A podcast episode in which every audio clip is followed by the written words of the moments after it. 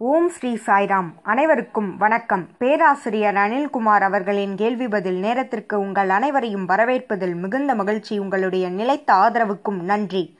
ஒவ்வொரு வாரமும் பக்தர்கள் பலர் தங்கள் மனதில் எழுந்த கேள்விகளை கேட்கின்றனர். அதற்கான பதிலாக சாய் இலக்கியத்தை ஆதாரமாக கொண்டு பதில்கள் கொடுக்கப்பட்டு வருகிறது. இந்த வாரம் நாம் பார்க்க இருக்கும் கேள்வி என்னவெனில் அகமலர்தல் பற்றி உங்களுடைய கருத்து என்ன? இதுவே இந்த பக்தருடைய கேள்வியாகும். பொதுவாக தோட்டத்தில் செடிகளை நாம் பார்த்திருப்போம். அந்த செடிகளில் மொட்டு இருக்கும் மொட்டு மலராக மாறும். அந்த மாறுதலிலே அழகு இருக்கிறது. பொதுவாக அந்த அழகு அந்த மலர்தலில்தான் அடங்கி இருக்கிறது. ஆகவே வாழ்க்கையிலும் மலர்தல் அவசியமாகும். மலர்தல் என்பது வளர்ச்சியாகும். எது போன்ற வளர்ச்சி நமக்கு தேவை? இயற்கையாக எந்தவித தடைகளும் இல்லாமல் அதனுடைய தனித்துவ முறையிலே வளர்ச்சி அடைய வேண்டும். அந்த வளர்ச்சியானது தனித்துவமானதாக அமைய வேண்டும். அதற்கு எந்தவித இடர்பாடுகளும் இருக்கக்கூடாது. இடர்பாடுகள் என்பது என்ன? இது அனைத்தையும் நாம் பார்க்க இருக்கிறோம்.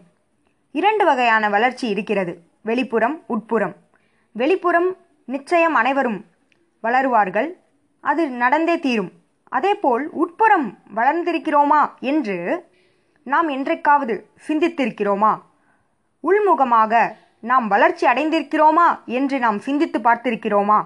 இந்த கேள்வியை நம்மிடம் கேட்டே ஆக வேண்டும். உண்மையில் சொல்லப்போனால் அகமலர்ச்சி இல்லாமல் வாழ்க்கையானது முழுமை பெறாது. வெளிப்புறம் உட்புறம். ஆக இரண்டு புறங்களிலும் வளர்ச்சி இருத்தல் அவசியம். இந்த வாழ்க்கையானது முழுமை அடையவே அடையாது. அகமலர்தல் இல்லையெனில் வாழ்க்கையானது முழுமை அடையாது. இந்த வளர்ச்சியானது உள்முகமாக நடைபெற வேண்டும். ஆனால் உள்முகமாக வளர்ச்சி அடையவில்லை அதற்கு என்ன காரணம்? இதனை நாம் விசாரித்து அறிய வேண்டும்.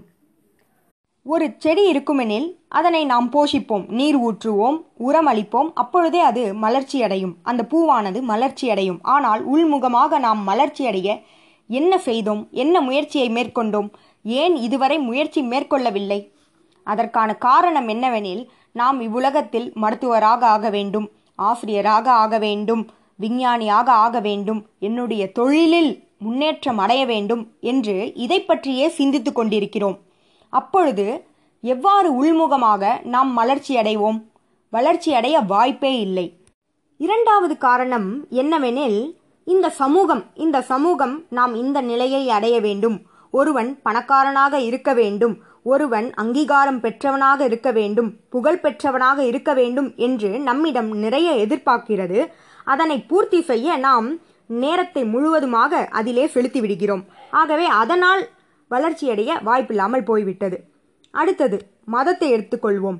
இந்த மதங்களில் சம்பிரதாயங்கள் பாரம்பரியம் என்று பல விஷயங்களை எதற்கென்றே தெரியாமல் செய்து கொண்டு நேரத்தை வீணாக்கி கொண்டிருக்கிறோம். ஆகவே இவை அனைத்தும் நாம் செய்வதால் உள்முக வளர்ச்சி அடையாமல் போய்விட்டது. ஆகவே நம்முடைய சமூகமும் நம்முடைய பெற்றோர்களும் நம்முடைய சமயமும் நம்முடைய அறிவும் நம்மை கட்டுப்படுத்தி வைத்திருக்கிறது. நம்மை உட்புறமாக திரும்ப விடாமல் உட்புறமாக பயணத்தை மேற்கொள்ள விடாமல் வெளிப்புறத்திலேயே உழன்று கொண்டே இருக்க நமக்கு வழி அமைத்து தருகிறது இவ்வுலகம். அதனாலேயே மலர்ச்சி அடையாமல் இருக்கிறது. ஆகவே இதனை புரிந்து கொள்ள வேண்டும். நம்முடைய பயணம் வெளிப்புறத்தில் இருக்கும் பொழுது எவ்வாறு உட்புறமாக மலர்ச்சி அடைய முடியும்? எவ்வாறு அது நிகழும் என்பதனை நாம் சிந்தித்து பார்க்க வேண்டும். சிலர் என்ன சொல்வார்கள் என்றால் வயதான பிறகு இறைவனை பற்றி சிந்திக்கலாம் உள்முகமாக பயணம் செய்யலாம் என்றெல்லாம் சொல்வார்கள். அது எல்லாம் கேலிக்குரியவையாகும் இப்பொழுதே செய்ய முடியவில்லை. எவ்வாறு அப்பொழுது செய்து முடிக்க முடியும்? வயதாகிவிடும். நம்முடைய கடமைகள் அனைத்தையும் வெளிப்புற கடமைகள் அனைத்தையும் முடிக்கவே நமக்கு வயதாகிவிடும்.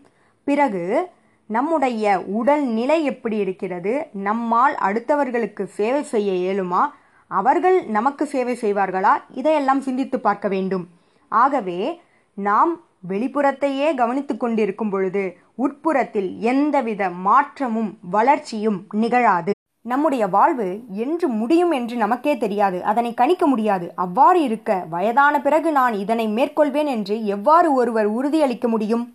ஆகவே வாழ்க்கையில் முழுமை பெற ஒருவர் உள்முகமாக பயணிக்க வேண்டும்.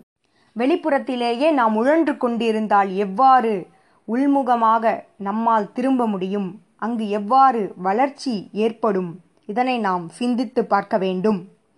நாம் வாழ்க்கையில் அதாவது வெளிப்புறத்தில் வாழும்போது மற்றொருவரை சார்ந்தே வாழ்ந்து கொண்டிருக்கிறோம். அவ்வாறு நாம் சார்ந்தே வாழ்ந்து கொண்டிருக்கும் பொழுது நம்மிடையே ஏற்படுவது என்ன? மனிதர்களிடையே ஏற்படுவது பற்றுதல். அந்த பற்றுதல் அதிகரித்து கொண்டே போய்கொண்டிருக்கும் பொழுது எவ்வாறு உட்புறமாக வளர்ச்சி நிகழும்? பற்றுதல் நீங்கும் பொழுதே மலர்ச்சியானது ஏற்படும். இதனை நாம் புரிந்து கொள்ள வேண்டும். இறைவனை மட்டுமே சார்ந்திருக்க வேண்டும். இதையே ஒருவர் நினைவில் கொள்ள வேண்டும். ஒருவர் இறைவனை சார்ந்து அனைத்தையும் செயல்பட வேண்டும்.